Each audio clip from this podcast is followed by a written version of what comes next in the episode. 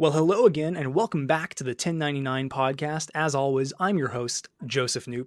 And today I have uh, a, a guest that I am very excited to share with you, not only because she's just so cool, but she may or may not be like half the reason I'm still around in this dang industry, or at least feeling proud of the work I do. I'm talking her up a big game, but here it is. Amanda Farough, how are you doing? I'm doing good. How are you? I'm good. And Amanda Farough, for those of you who have not heard of uh, the lovely Amanda Farough, is the managing editor of GameDaily.biz and the editor in chief of SuperParent.com. Uh, I work for Game Daily Biz two to three days a week, full disclosure there. But I really wanted to pick Amanda's brain today to talk about the the art of business reporting and some of the big topics going on in the more business focused side of the industry. So first off, Amanda, how how has your week been? It's been it's been such a slow month for video game industry news, hasn't it? it's been the craziest. It's been hell. it has been it's been really hard. Um we have had a lot of things shift and change, not just internally at these companies, but we're seeing it with trends. So it's been a it's been a bit of a challenging month to keep up with all the things that are going on. Because I mean, nobody told me about Apex Legends. Nobody filled me in on that before Monday. No, I I, I don't. I wonder if anyone filled in the Anthem team on Apex we'll get Legends. There. we'll get there. We'll get there. But yeah, so uh, I, I, I have really enjoyed writing news two days a week for you over at GameDaily.biz. It's been a very different kind of reporting and writing than what I've been used to. I've I've done like big features where I've interviewed you know several people and tried to explore some sort of topic, but I've never really had the privilege of of doing business focused you know crunching some numbers talking to industry leaders in, about the more uh, uh, directional ways that they're taking games or their companies and i wonder like you you yourself have been a, uh, in the games industry as a reporter and a writer for a good while but tell me how how does your work feel different than something uh, like IGN, GameSpot, or uh, Paste, or Waypoint, something more artisanal. How does the work of GameDaily.biz kind of differentiate itself? Well, we're we're one of very few business game industry business focused websites out there. So, you know, there's Gamasutra, there's gamesindustry.biz, and Variety Gaming is also doing a good chunk of the the same kind of work that mm-hmm. we're doing. But how we differ and what we're doing to not just be different in the industry, but to elevate the conversation is we're providing context around the news. So it's not just about, okay, I got this information, I'm going to present this information. It's about putting that news in context for the people that are going to be reading our site. So, for the most part, the people that we're talking to are industry enthusiasts that are very curious about how games are made and what goes into running a company and, oh my goodness, why did the stock fall? And things like that.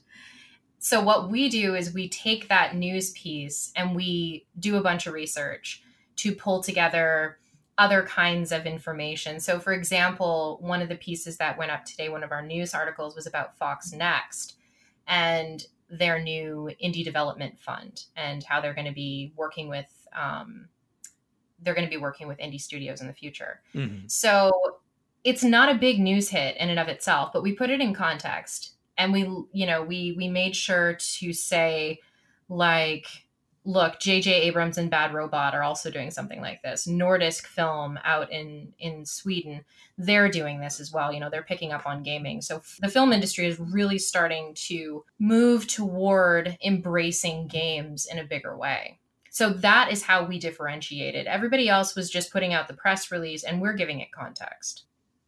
And I think that's one of the things that I appreciate most working at a place like GameDaily.biz is, uh, in, in, a way, it reminds me of back when I interned at Game Informer uh, and actually worked under the lovely Mike Futter, who also works for GameDaily.biz. He sure does. and he lives with me. It's amazing. So, he works very closely with GameDaily.biz. Yes, I can only imagine what those uh, morning meetings are like. Uh, they can get the kids away and they can get yeah. kind of they can get kind of hairy. Yeah, when we sit down and we have our coffee and we're like, oh, what happened today? or oh goodness what happened overnight and you know i i'm really i'm so privileged because mike is he was an inspiration for me like long before we started dating and I've always I've always loved his work. I loved his work at Game Informer, and I love the work that he's doing now for Game Daily, for Variety, and everything like that. So yeah, we we constantly go back and forth. And you know he's working with polygon now and he's got variety. Like he's got other gigs. He's not just working mm. with me but we're always we're always bouncing ideas off each other. It's a it's a real privilege to be able to sit down and pick his brain every once in a while and he would say the same for me and and it, it, just reminded me of how uh, I, I, worked as a news intern under him at Game Informer back in like late 2015, and uh, he was mm-hmm. still working in uh, the on the East Coast, New New Jersey area, is it uh, something like that? Yeah, and, that's where we are. And uh, so we both got to admire him in our own special way from afar. it's true because I used to live in Vancouver. One of the things that strikes me about GameDaily.biz is I I'm very regularly reaching out to company leaders or people who just represent big interests. And I feel like a younger writer or a writer who is more experienced in quote unquote traditional kind of uh, video game enthusiast reporting maybe mm-hmm. wouldn't be used to or would think it has like a, a bit more weight than it might you know we're simply reaching out for comment because we we ought to kind of thing Tell me about like when sure. when you're thinking about a story, especially maybe a tougher one, like how do we report on Epic Games versus Steam, or how do we report on a mm-hmm. uh, issue like uh, Crunch at Rockstar?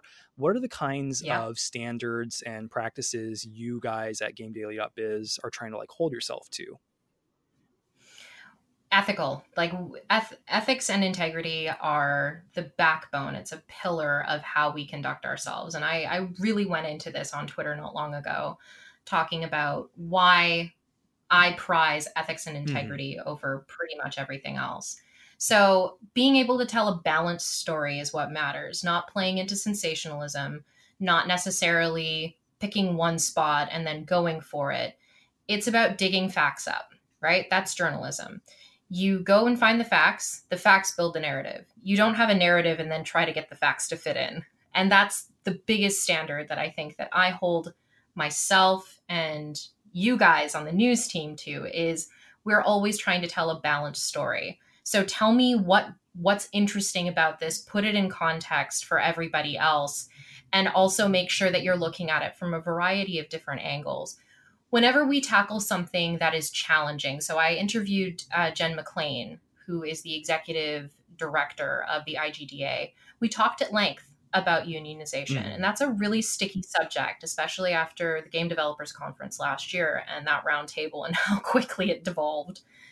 It was tough. I wasn't there, but I, I did hear a lot about that. Yes. Yeah, I wasn't. I wasn't in the room for it either. I had another meeting at the time but the point being is that I knew it was hard for her, but I still needed to poke at it mm-hmm. to make sure that I understood not just her perspective, but the perspectives of other people when it comes to crunch and how do we protect games workers and how do we protect developers and things like that. So we have a story that highlighted a person and a person's perspective. And then we have another story like uh, Game Workers Unite, you know, Ana Valens, who is an excellent, one of the excellent reporters that works for Game Daily on a part time basis, that was her story.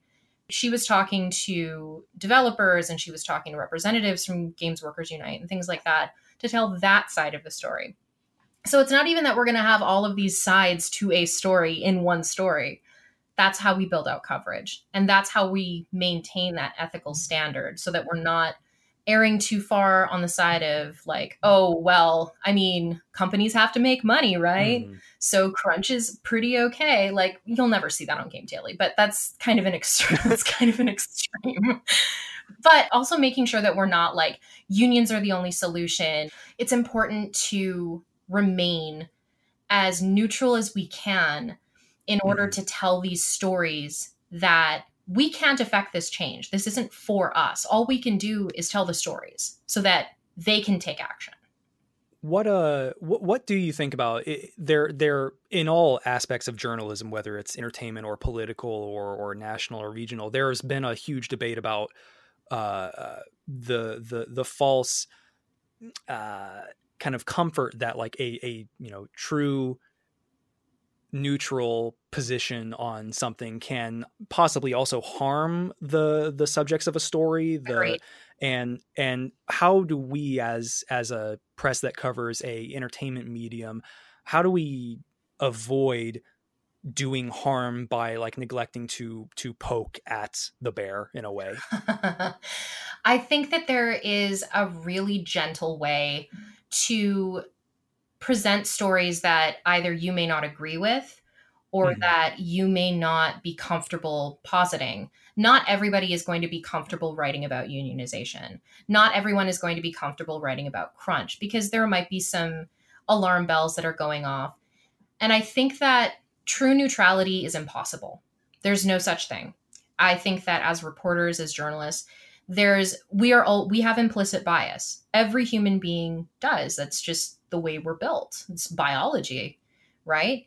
And it's it's about environment and how we're raised for good or for ill. So that implicit mm-hmm. bias is always going to exist. And the best thing that we can do is just examine it and be like, okay, how is this going to affect the story? Is it going to affect the story at all? And always getting other people to read your work to make sure that those kinds of biases are called out. So it's like, okay, well, I see where you're going on this.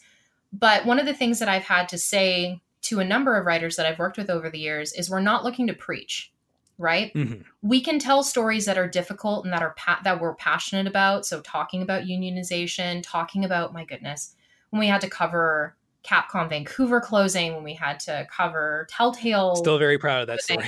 the fact that we broke both of those stories last year was both heartbreaking and really mm-hmm. vindicating at the same time because we're such a small site. But there have been times where I've had to take writers aside and say, look, I know what you're going for here. I understand where your heart is, but it's not our job to draw the conclusion. Our job is to open the door and invite in conversation. Present the information to the best of your ability, but don't embellish it with your own opinion. It's not an opinion piece. We're presenting it with context, but the context is researched. It's not us coming out blindly with conjecture. I uh, and I, it reminds me of again working at Game Informer under Mike. Uh, Game Informer always had the policy of just the facts, ma'am, for the first part of the story, and then like at the bottom, if the story called for it, there would be a our take uh, kind of section. And that's they, right. They yeah, Mike spearheaded that. Yeah, and they still have that to this day, as far as I understand. Uh, and that's where you would see an editor kind of stick their neck out a little bit. And I'm sure that that went through an editing process each time they posted something, and I'm sure Mike had his standards but it, sure. it feels like a game daily of course we're sort of weaving that into there there is only one body of text there is no like hey here's our take section maybe the maybe the like yeah. more slightly quasi opinionated stuff is kind of near the end because we're trying to like re-provide context but it's it's a careful sure. balance right it is and it has to be i think that if we veer too far away from putting ourselves into our work, it'll be flat and lifeless. And business reporting isn't easy. It's not easy to write, it's not no. easy to read sometimes. And if honestly, if you're sitting there and you're like, oh, I'm so bored with this work, I mean, shoot, how do you think your audience is going to feel when they're reading mm. it? So it's not about pulling your personality out because your personality is important, it's your voice and that's again that's something i've reminded writers a lot about over the years especially since i started working as an editor is voice is important. I will always encourage voiciness. What i won't encourage is like i said is is that that preachiness where it's just like well you know this developer did this thing and then finger wagging. You know that is what i want to veer away from because that's not that's not a helpful way of presenting a conversation or presenting the information at hand. Mm-hmm.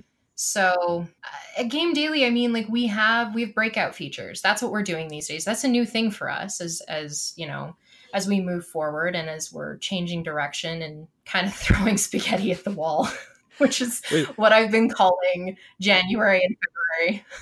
That's all of internet journalism. Is just like, what's going to work? God, ah. How are we going to make this stick?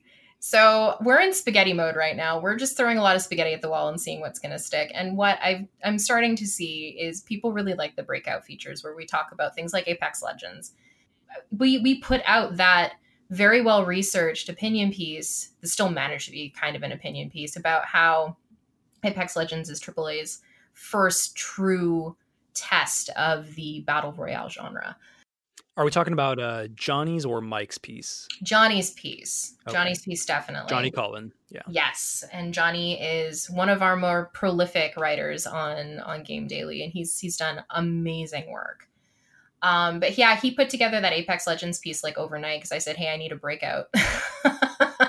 I need you to do this for me. Come talk about AAA and and battle royale, and talk to me about industry trends."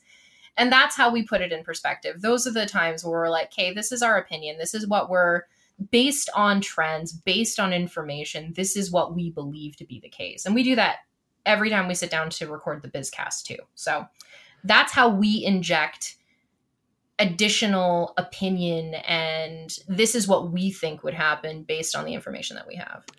And uh, we're already kind of like ankle deep in in talking about this, but let's go a little deeper here.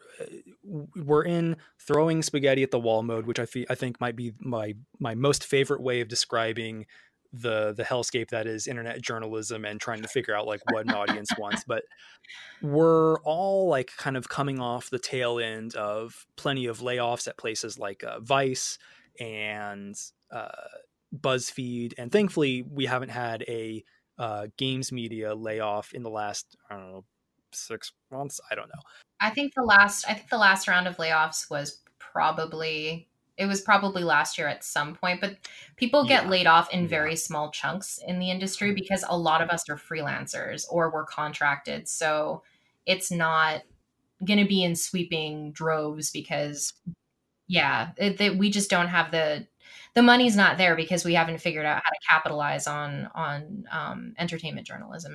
So what i'll ask is uh, uh, how how do you begin to build up a brand like game daily? Like what is the process of like talking to someone like your boss and saying hey we've got this idea. We we're going to make this site from scratch. And how do you how do you turn something like that into something that you you know you are you are a, a mother and you have spouse and you have uh, this you have a family to to provide for and a house to pay bills on.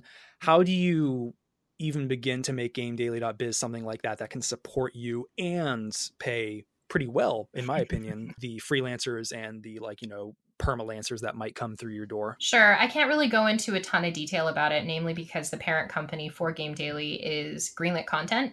So they're the ones that are mm-hmm. footing the bill. They're the ones that are investing in our site and it's really mutual right they they're building their own brand up because they normally work with clients in which full disclosure on this one i have nothing to do with that side of the equation they do a lot of client work for mm. and we always disclose this for places like riot and and things like that so if we're writing any features we always make sure we disclose that greenlit is working with said client for for mm. us though on game daily because we have that kind of that kind of patron system where we're where we know where the money's coming from. Yes, we do have to sing for our supper every once in a while to make sure we're justifying this is the direction that we're going. Um, I think that the profit model in media is broken, and there is there's a lot of room for change and for growth. I think that ad based revenue is unstable. There. There's no stability there I think that mm-hmm. putting things behind entirely behind a paywall, unless you're an enormous site with a ton of cultural cachet, you're going to find yourself coming up short. If you're not personality based and doing a ton of video, you're going to find it very difficult to do kind of a subscription model. So when I'm when I think about ways that we can because this is just talking in general, not even about Game Daily when we think about building up new brands and we think about building up new websites and new voices and everything like that, the most important thing to do is ensure long term sustainability. And we haven't figured out how to do that yet because it's such a volatile market. And there are so many hmm. voices and there are so many ways that people are talking about things and they're all trying to do it in the same kind of way. So, part of what I think about, and this keeps me up at night because, of course, it does, where I sit there and I'm like, you know, there's got to be a better way to make money in media that's ethical and sustainable. And part of it, I think, is treating journalism like a public good and treating even entertainment journalism partly as a public good, where it isn't about turning a profit for investors. It's about keeping the lights on. It's about growing little by little, not too much, so that when you go and you reach the top too fast and you don't have the infrastructure and this is what we see in tech companies all the time in silicon valley they grow too fast mm. and too big and then there's nowhere to go they they run out of they run out of runway you you hire you hire 100 people on like a 6 month contract sure. and then whoops the executive's idea did not pan out the way we needed it to and suddenly it's those people kind of taking the bullet exactly. not the person who who enacted the strategy. Exactly. So we so what we're starting to see more of and this is you know we're seeing this over at the guardian they have a tip jar. They've got uh, ways that you can support the website and support the newspaper just by saying, Hey, I'm going to subscribe and I, I want to pay into this website on a monthly basis. And that's, it's something that's actually working for the Guardian. I think they make like 11% of their annual revenue on the tip jar. Like that's, that's a significant wow. chunk of change because I don't, I mean, I don't know what their revenue looks like, but what we see a lot of these days is investors looking at media in general, not even just entertainment media, but media in general as a tech startup they're looking at it for product and for profit rather than looking at it as okay well that's not quite what we're doing. We're not building content models. We're not doing content marketing. We're not building a product necessarily unless you're vox mm-hmm. in which case you have chorus which is their uh, content management system. And it's beautiful um, and Mic had their had their own cms that that they were working on. It was a great product as well. But yeah that's that's how we end up with media companies growing really big like Mic did. And i used to work at Mic and then got laid off five months later because they pivoted to video. And oh the dreaded pivot. Yeah the pivot to video of 2017 i'm i'm here if you want to talk about pivot to video. Seriously dude. So yeah it's um it's a broader question about media in general is how do we ensure that media is profitable only to the point of sustaining its staff and growing bit by bit and ensuring that the because the margins for running a site are relatively good in terms of what you need to put in versus what you could potentially get out but it's nothing like newspapers. Newspapers are almost nothing. The margins are razor like they're they're not razor thin. Um, they're they're fantastic. Like you can net a ton of money by getting a bunch of people to advertise in your newspaper because it goes to everybody's mailboxes and that's how people used to get their news so they'd see all these ads and they would go out into their local stores and it would work really really well and it doesn't work like that anymore the ad model does not work anymore so we're trying to figure it out i don't think there is a single answer out there that's going to work no. for every audience i think that for game daily we're in a unique position because we have an investor and we have somebody that is we have a company that really believes in what we're doing and they're able to put more money into a site that isn't making money. Like we have no ads on game daily and we pay our freelancers relatively well. For us it's more about building cachet and we have other things that are in the works behind the scenes that we can't talk about yet that I think people are really, really, really going to love and they're really going to want to be a part of in the future. But I wish I could talk about it. it's okay. We'll we'll all squeal like schoolgirls in the Slack. I will tell I will tell you guys everything once once we have it. But yeah, there's a it's a very different kind of business model. So I think that having more conversations, more frank conversations about how we make money in media is really important, and that helps keep th- that helps to keep things transparent as well. And let's let's touch on this before we kind of jump into some other topics. I I do want to talk about the dreaded pivot to video if you're comfortable with that. sure, that's fine. Because it wasn't that long ago that information and data came out to show that the the grand pivot to video was built upon a very shaky foundation of of Facebook playing with data to really show like, hey, yes, of course, investors and advertisers, yes, video I'm video sorry, is where you want that's kind of what it was. That's what they were doing. They were inflating numbers. Yeah. Uh, and and how in your opinion how did that reshape the media industry and how can we move beyond that in a healthy sustainable way i think that video is going to be important no matter no matter where you go no matter how you consume content but the pivot the big pivot the grand pivot completely disregarded the fact that hey you need writers to write mm-hmm. your videos you need people doing the research that are great journalists that can help you put together the vision for these videos. Both of these things can exist at the same time, but it is more expensive, which means that when the media companies like my old, like, you know, like Mic, decided that they're going to pivot to video based on numbers that were not the case, they weren't able to make informed decisions about they weren't able to make good informed decisions about what they were going to do with their resources. And when it came down to it, a lot of these companies were caught with their pants down because they're like, I don't know, this is what Facebook told us. We trusted mm-hmm. them. And they have no reason not to.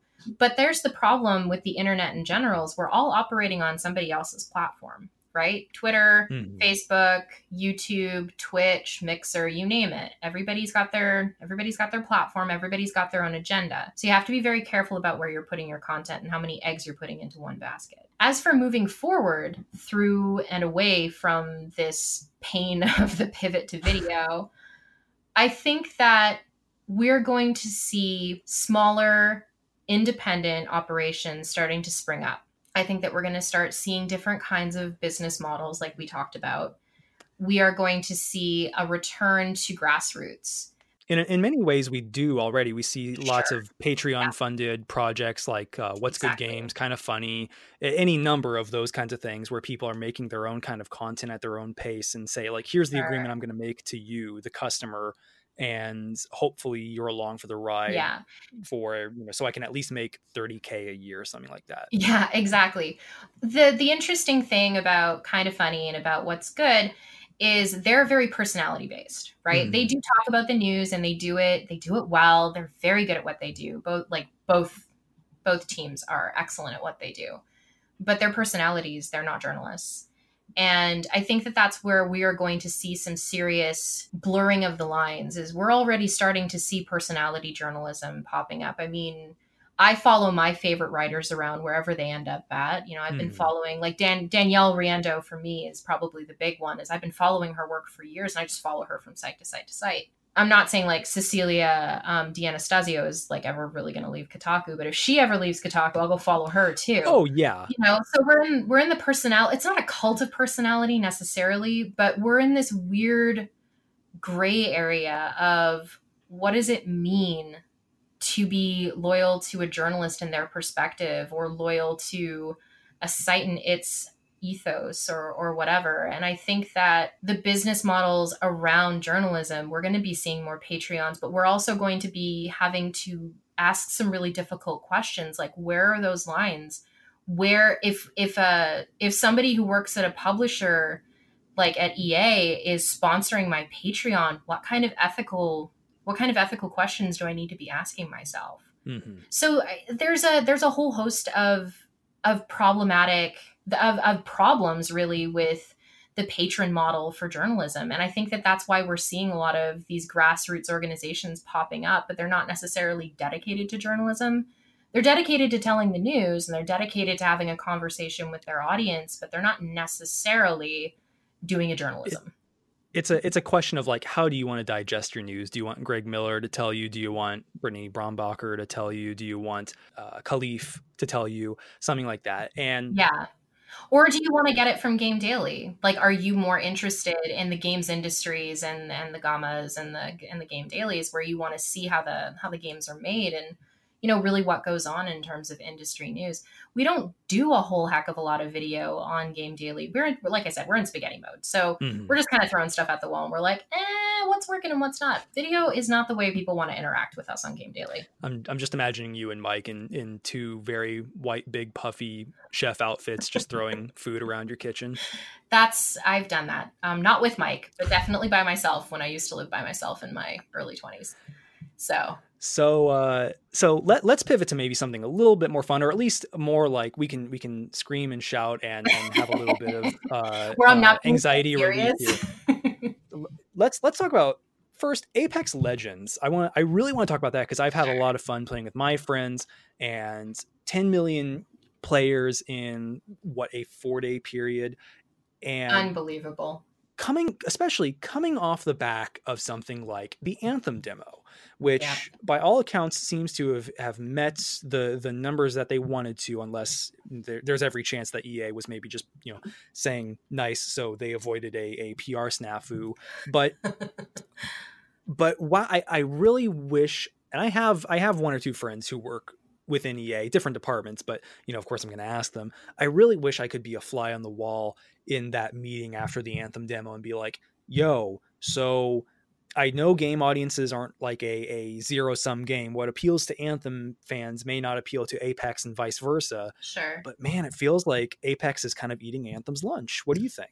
Uh, I think that there is there's room for that discussion, if nothing else. Apex Legends is has a much better chance of eating Firestorm's lunch. So that's Battlefield 5's Battle Royale mode, and that's supposed to be coming mm. out in hmm. March that I think is going to be a serious overlap. I think that they're going to see. I think that the biggest problem for them right now, and it was something I, I've been thinking about for days, is not necessarily that the audience has a ton of overlap, but awareness is the problem. And if Apex Legends is dominating the conversation and continues to dominate all the way through launch, they're in trouble. Yeah, what what did you say the name of the Battlefield uh, Battle Royale mode was? Firestorm. Firestorm. Never heard of it. Never heard of it. I mean, I knew I knew there was a battle royale mode coming, but if you yeah. told me to name it, or I, w- I would have just said Battlefield Battle Royale. That's okay. It's because I was doing research. That's the only reason why I know it. Because I, I was doing research about Battle Royale and making sure that we were covering our bases when we were talking about Apex Legends as AAA's real first test into Battle Royale as a genre. I didn't want to be putting I didn't want to be putting us out there to say that this is definitively the case if it wasn't. And it, it is. There's no one else that this is the only AAA company outside of like Fortnite, but Fortnite's technically in beta.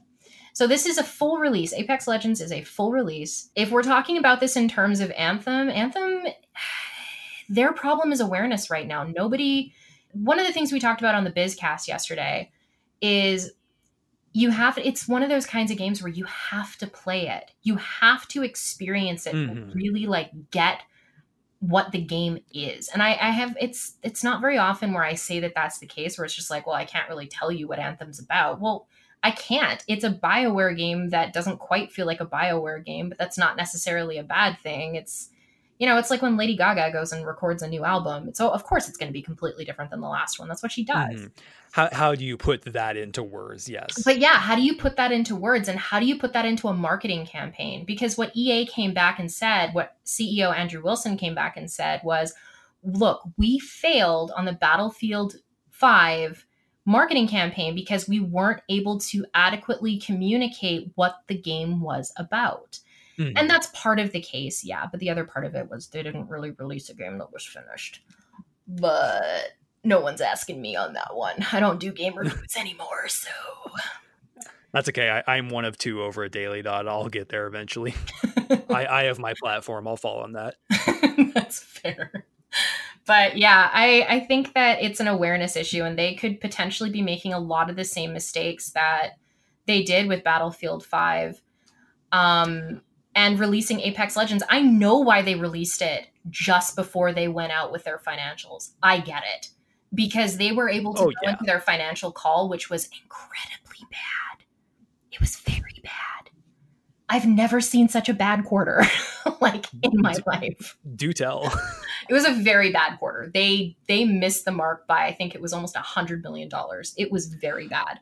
Ooh. Yeah. With a, with um, a B. Yeah, it was a cap it was capital B bad and capital S soft. So they went into that call and they're just like, "Well, we have Apex Legends." And that's what they were able to focus on is saying like, "Look at how quickly we're starting to gain momentum and yes, you know, we're also going to have a premium Titanfall experience and and stuff like that coming out this year." But they almost never use earnings calls to announce games. They announced games in the earnings call like this week. Like what? No, no one does that. That's not a thing so it was yeah i think that i think that anthem is gonna is gonna suffer because apex legends is gonna be eating up the cultural consciousness.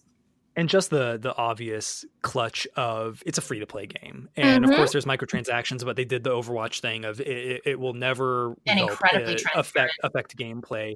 Very yeah. transparent. Yeah they have the exact uh, drop rates for all the things you can buy. Perfect. And and it's there. And also just like minor aside w- one white male character. Uh, I mean, so you like I I playing as a black woman in a game is I never get to do that like ever. It's super cool. three years into Overwatch and they still don't really have uh, a black woman. They have They women of It's color. a very uh, yes, and I Yeah. mean, there's also um, oh my goodness, what is her name? Sombra.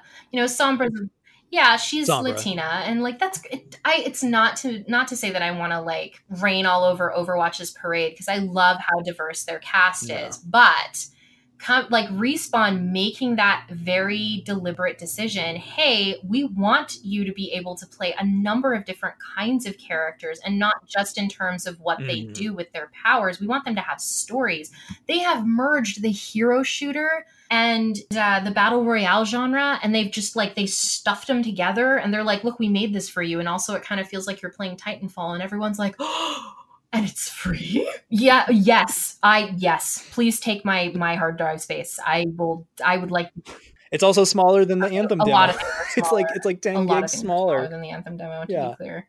Um, the division 2 beta is um, also quite large. So yeah there's a mood and a half Oof. so yeah i think that i think that anthem's in trouble in terms of awareness not even necessarily in terms of overlap but definitely in terms of awareness And so speaking of of awareness building and and brand building, this is this has just been a brand building kind of two or 3 months Mhm. we've had here. Epic Epic Games is throwing down the gauntlet Mhm. at Steam.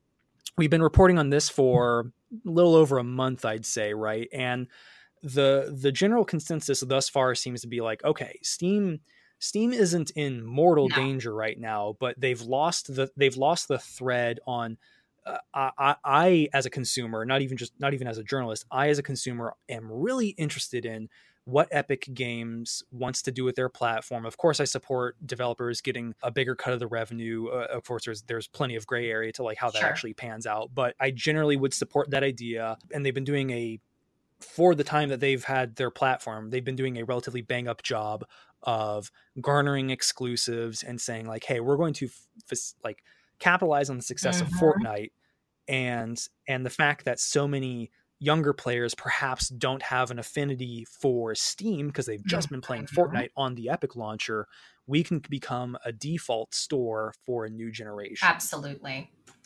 I think that I think that what Epic is doing is really interesting. And as a consumer, again, this is taking this is taking away from where I'm at as a journalist. As a journalist, I find a lot of Valve's practices really questionable.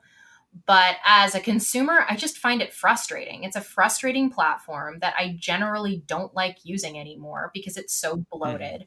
All my games are there though, but I don't care about achievements. I don't care about the, you know, doing the activities and getting the trading cards or anything like that. I don't necessarily use any of the other features that Steam has to offer. So I go to a place like Epic, like the Epic Game Store, and it's minimalist.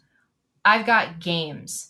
That's it. Games in my friend list. That's it. I need them to get cloud saves. That's really what I need Epic to do. Mm. The fact that they don't have cloud saves really upsets me. But other than that, I mean, like, that's all I want in a launcher and in a storefront. I just want to be able to buy the games, hang out with my friends, and be able to store my games in a cloud, my saves in a cloud. That's it.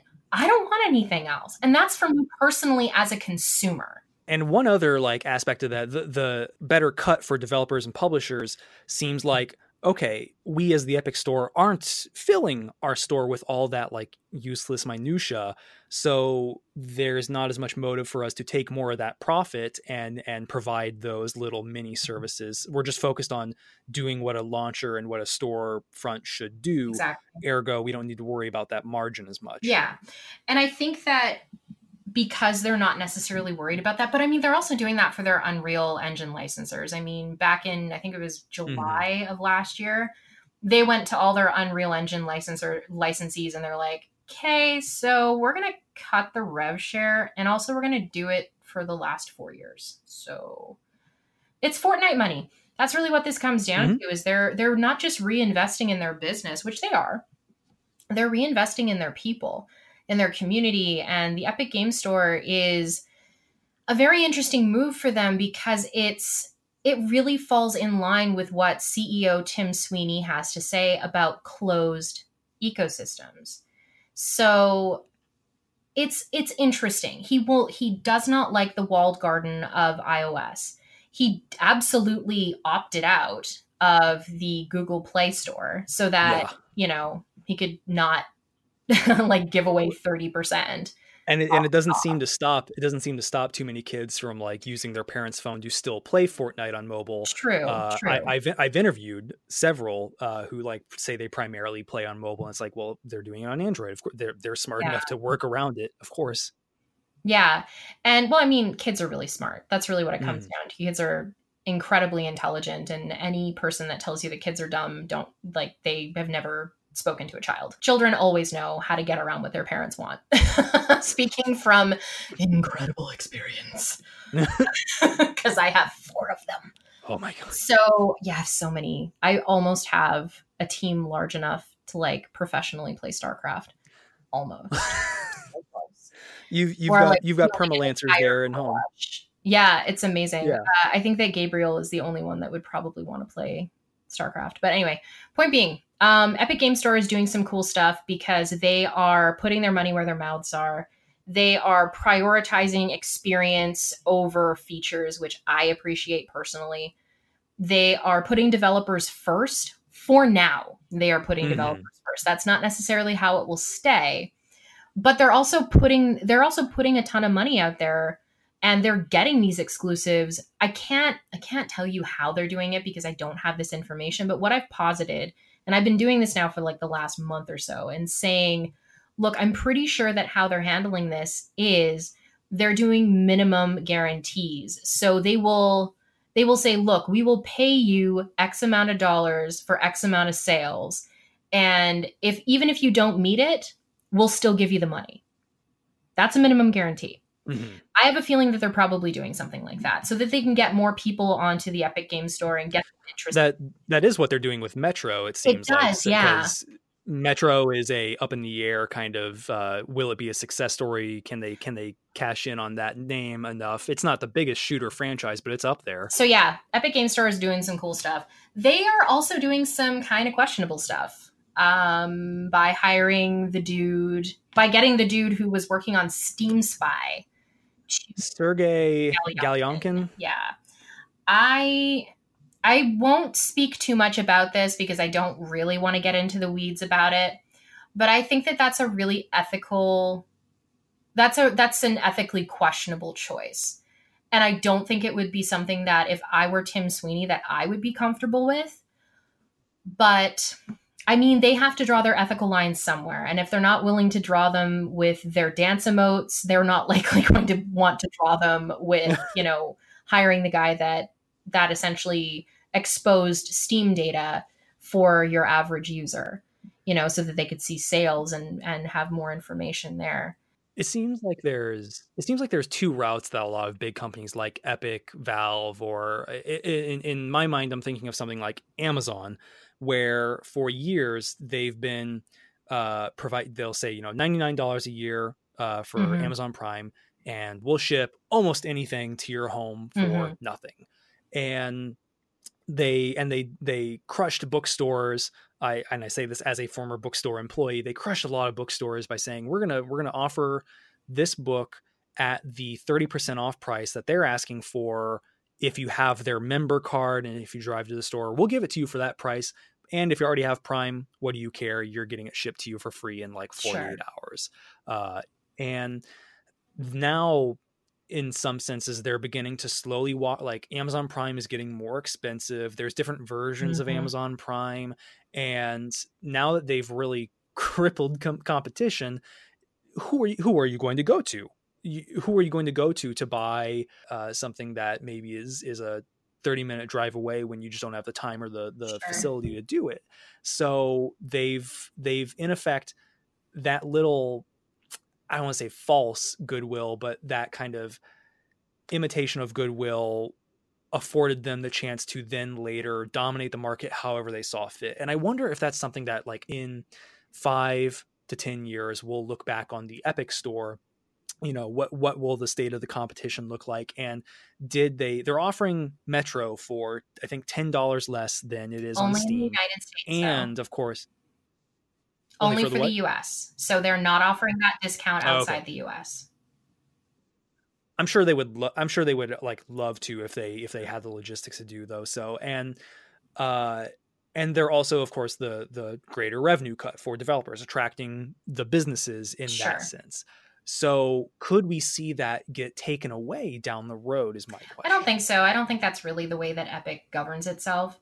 I think that Epic's biggest challenge right now with developers is going to be eyeballs and getting getting an audience, building an audience. And part of that that's part of the reason why they're shelling out all this money for these exclusives is because they want more people on their platform to be able to purchase these these games and you know, ensure that the platform grows. Because for the longest time all it was was Steam. And then EA split mm. off and Ubisoft has Uplay and there's also now Bethesda has their own platform, and now we've got Epic Game Store, and we have Discord, and we've got Robot Robot Cache as well, which is Brian Fargo's. You know, there's a lot of different options out there, so they're they're fighting for for attention right now. And when you're when you're talking to a very very very dedicated PC audience, man, if things can get ugly and they have gotten ugly. People have been really upset about you know metro exodus moving over to the epic game store because it's like oh it's so inconvenient and you know all they're thinking about are themselves they're not thinking about the audience and you know and things like that that one kind of irked me because like there's there there's no they're providing the game and all subsequent like updates and dlc on steam still it's just like hey if you haven't bought it yet you're now you're forced to go over to this other tool sure. and I, I don't get the anger there, but again, I know that that's in a lot of ways what the PC gamer crowd eh, f- can be like. Mm-hmm. It's true, and it's they're obviously not all PC gamers are like that, but the very vocal subset that just wants what they want when they want it. You know, I can understand the frustration. I really can. I can understand where it's like, okay, well, but you guys have been advertising on Steam for ages and now you're just suddenly cutting and running because you got a better deal somewhere else like what it was different with the division 2 because they hadn't really started marketing the division 2 yet because the division 2 hmm. was a big game that is now going to exist only on uplay and the epic game store. So that's a that's a big risk for ubisoft. And yeah i i think that i think that there's been a lot of they're they're doing some interesting stuff at epic games but unless they build the audience they're going to end up they're going to end up in trouble.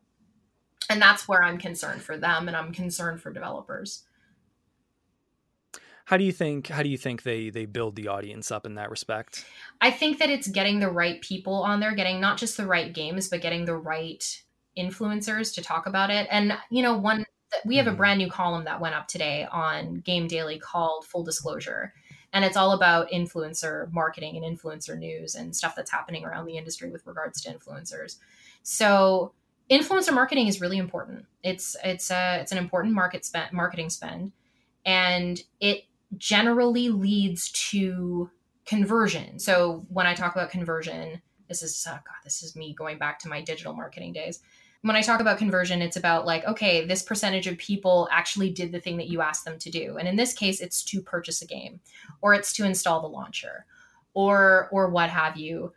That's going to be the tipping point for them is they're going to get the right game with the right people talking about not just the game but the platform that the game's on. And building a platform that is going to be streamer friendly. Honestly, honestly, honestly, honestly, I believe that if they start including very streamer friendly tools potentially because I know that you can you can actually stream and let your friends watch your gameplay on Steam. If they start doing things like that, I mean, the world the at that point the world's their oyster. Cuz then Twitch becomes a competitor too. Yeah, I well, I mean, I think that or maybe or maybe a tool within their arsenal. Yeah, and that's kind of what I'm thinking more along the lines of is that I don't think that anyone, unless um, this is a completely different conversation, but Twitch has the market cornered. They really do, mm-hmm. and unless they do something severely terrible, and they do some not great things pretty much all the time, but unless they do something incredibly profoundly terrible that drives streamers away in droves, their biggest streamers away in droves, eh, no one's going to be able to compete. It's just not a thing. They have, I think my goodness, like 70% of the market is is Twitch when it comes to streamers. Like 70% of, of streamers hang out on Twitch. Sounds so I mean, right. yeah. So I, I I think that number's right. It's around there somewhere. Point being, once the, the the thing that the Epic Game Store is going to struggle with is getting eyeballs and getting users and getting people to care about their ethos. And that's developers first. So if users do care about developers first, awesome. But your average gamer wants convenience and they want the features that they're used to and they want to be able to do things in a way that they're familiar with. So i think that that's going to be that's going to be an uphill battle for them. And we're probably not going to see any kind of tipping point for the epic game store for at least two or three years there's no way that they're going to do this overnight i mean that's yeah. it's conservative estimate but Valve isn't even looking in the rearview mirror at this point. You covered that story, right? They didn't. They're not. They don't even care. Well, a part of me, a, a part of me wondered, like, is this just them? Like, d- don't acknowledge the problem if you don't have to address it immediately, you know. And and they have, in some respects, like they they actually made the statement when the Metro Exodus uh, was pulled from their store mm-hmm. which is a very rare thing in the in the realm of Valve, right? And they didn't do it for yeah. uh, Division Two because that wasn't really a a uh, as of yet marketed pushed thing. Exactly. So so boo hoo, we lost one Ubisoft title. We have the nine others that are coming out this year. Yeah. But but in a way I was like, oh, they're maybe they're beginning to learn maybe well, learn is the wrong word, but they're beginning to to crack on like, well, okay, crap. If the snowball has begun growing and rolling. Mm-hmm. And it's a long, long hill, like you said. I, I, even I, for for as much as I am super curious and super supportive of, of developers getting that bigger revenue cut, I don't think you know Steam is in mortal danger for at least two or three more years minimum. That's a minimum, yeah. I think that we're going to be looking long term between five and ten. Um, it really does depend on on whether or not they find that tipping point sooner rather than later. Mm-hmm. And remember that for the longest time, all there was was was Steam. It was only Steam, and now there's a ton of other competition out there. I also think about like just indie viability. Uh, it seems like Epic uh-huh. is. It, in a way, it's like the Oculus versus uh, Steam VR and and HTC Vive kind of thing. Uh, sure. Oculus had a much more strict, curated kind of storefront whereas yeah. Steam you can get literal VR porn on Steam and uh, I forget that you can do that. because of course you can because, because rule 13 but uh but the, Oculus something like that is doing fine but they they definitely didn't have like the world conquering blowout success that they you know maybe uh, touted that they would and which is another conversation. Yeah, another conversation that we definitely. I, I'm done talking about VR as someone who covered it for so long. but uh, uh, I wonder, like, in you saw a lot of indie developers on Twitter saying, "This sounds great for me," because uh, sure. Steam's Steam's thing was if you because crack discoverability, discoverability, and then it, you you only began to get a bigger crack at uh, of the revenue if you sold like a million copies, which a lot of indie games just are not going to do. And, no, they're not. And, and that's okay. Yeah. There's nothing wrong with that. But that means that they're not ever going to get access to the bigger piece of the pie. Yeah. And that's disheartening, man. You put your you put your heart and your soul into your game. You're already plagued with discoverability problems where you're not going to be on the Steam homepage for longer than 5 minutes after you launch your game unless you I don't know, end up becoming super duper popular or you end up in people's queues or you get curated by by Steam's curators. You know, it's it's rolling the dice and that's not you know, entrepreneurs are not risk averse, right? They are they're they're in it for the long term. They're in it to to pivot and to make money along the way, but they can also soak risk because they know that that's the nature of business developers aren't necessarily business people. Mm-hmm. They don't think in terms of, oh my goodness, I have to like swallow this and I have to try to make this work and pay all my bills. Like they don't have the resources to be risk averse, right? To be anything, sorry, to be anything other than risk averse. Mm-hmm. So, you know, I think that competition is healthy and it's good. And Steam has had a monopoly for a very long time. And it's it's time for them to either step up and do right by developers and do right by their communities by ensuring that they're taking care of some of the toxicity issues over on on C, on Steam. Um, or they're going to lose they're going to continue to lose market share to alternative storefronts like Epic Game Store. Mm-hmm. It could be, I, and I said this in one of my original articles about it. It could be death by a thousand cuts. You know, I exactly. I don't like this feature about Steam, so I'm going to look elsewhere. I don't like this feature about Steam, so I'm going to look elsewhere. Something, something, something. Yeah, exactly. For me, it's the discoverability problem. I just can't yeah. find anything I want to play anymore. I, I don't go on the, Steam unless I have to. The sales, uh, I I always look forward to the sales, and then I realize, well, wait, I I think I have everything I I could ever want, and there's nothing. Mm-hmm. If there's mm-hmm. an indie game, I've really yeah, I've I've got to dig for it, and I've got to do my own research about it uh, before I even commit, and even then, it's it's kind of a, a toss up on whether or not I commit. But needless to say. I think we're going to be very busy uh, this year Oh my goodness, there's so much happening. our our work is never done, and Lord knows I I look forward to showing up in that game daily Slack every uh, Tuesday and Thursday, and whenever else you'll have me. So, well, it's always good to have you there. So as for uh, Game Daily itself, we've got a new column, Spectator Mode, from the lovely Nicole Carpenter, talking about esports. We've got Overwatch League sponsorships, Apex Legends, and NBA 2K League. Uh, is there anything else that you're super uh, excited to kind of uh, bring out into the world at Game Daily? So the other the other column that went live today is full disclosure, which is all about influencers and influencer marketing and things to keep in mind when you're looking at trends. I think that publishers and developers can get bogged down in, oh my goodness, well, what's the difference between what's going on in esports versus what's going on with influencers? So we're we're really trying to put a finer point on that with both spectator mode and full disclosure. Um, the other thing we've got is the Bizcast, the Game Daily Bizcast that I host with um, with Mike every well, we try to be weekly, but January got away from us. So we're weekly-ish, weekly adjacent. and we do a lot of what what you're you're doing on on this podcast, but we don't we interview each other and we talk at length about some of the biggest um, industry news beats. We spent, my goodness, probably close to 20 minutes on um was it yesterday? It was yesterday. 20 minutes yesterday just talking about EA and their financials and Anthem and Apex Legends. So if you want more information about the financial side of the equation, talk, we talk about legal issues.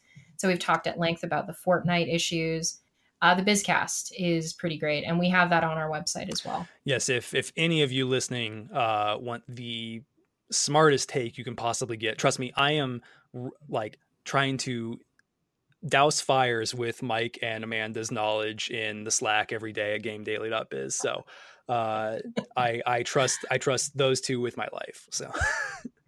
Aw, that's the sweetest thing you've ever said to me. Aw. No, of course.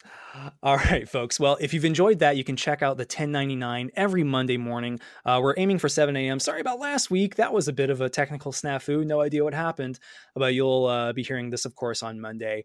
And the week after this, you're going to be hearing the creators of The Dragon Prince on Netflix, uh, Justin Richmond and Aaron Ehasz, talking to me uh, I'm actually interviewing them in about 50 minutes here on on this day. It's Friday when we're recording the 8th. So I am just rolling into everything and it's going to be great. And I'm very excited to talk to those two. So, so what's that? That's so exciting. but yeah, if you like that show, uh, please do check that out next week. And again, thank you so much for checking into the 1099. And Amanda, thank you so much for being here and for being my guiding light. oh, thank you. This has been really fun.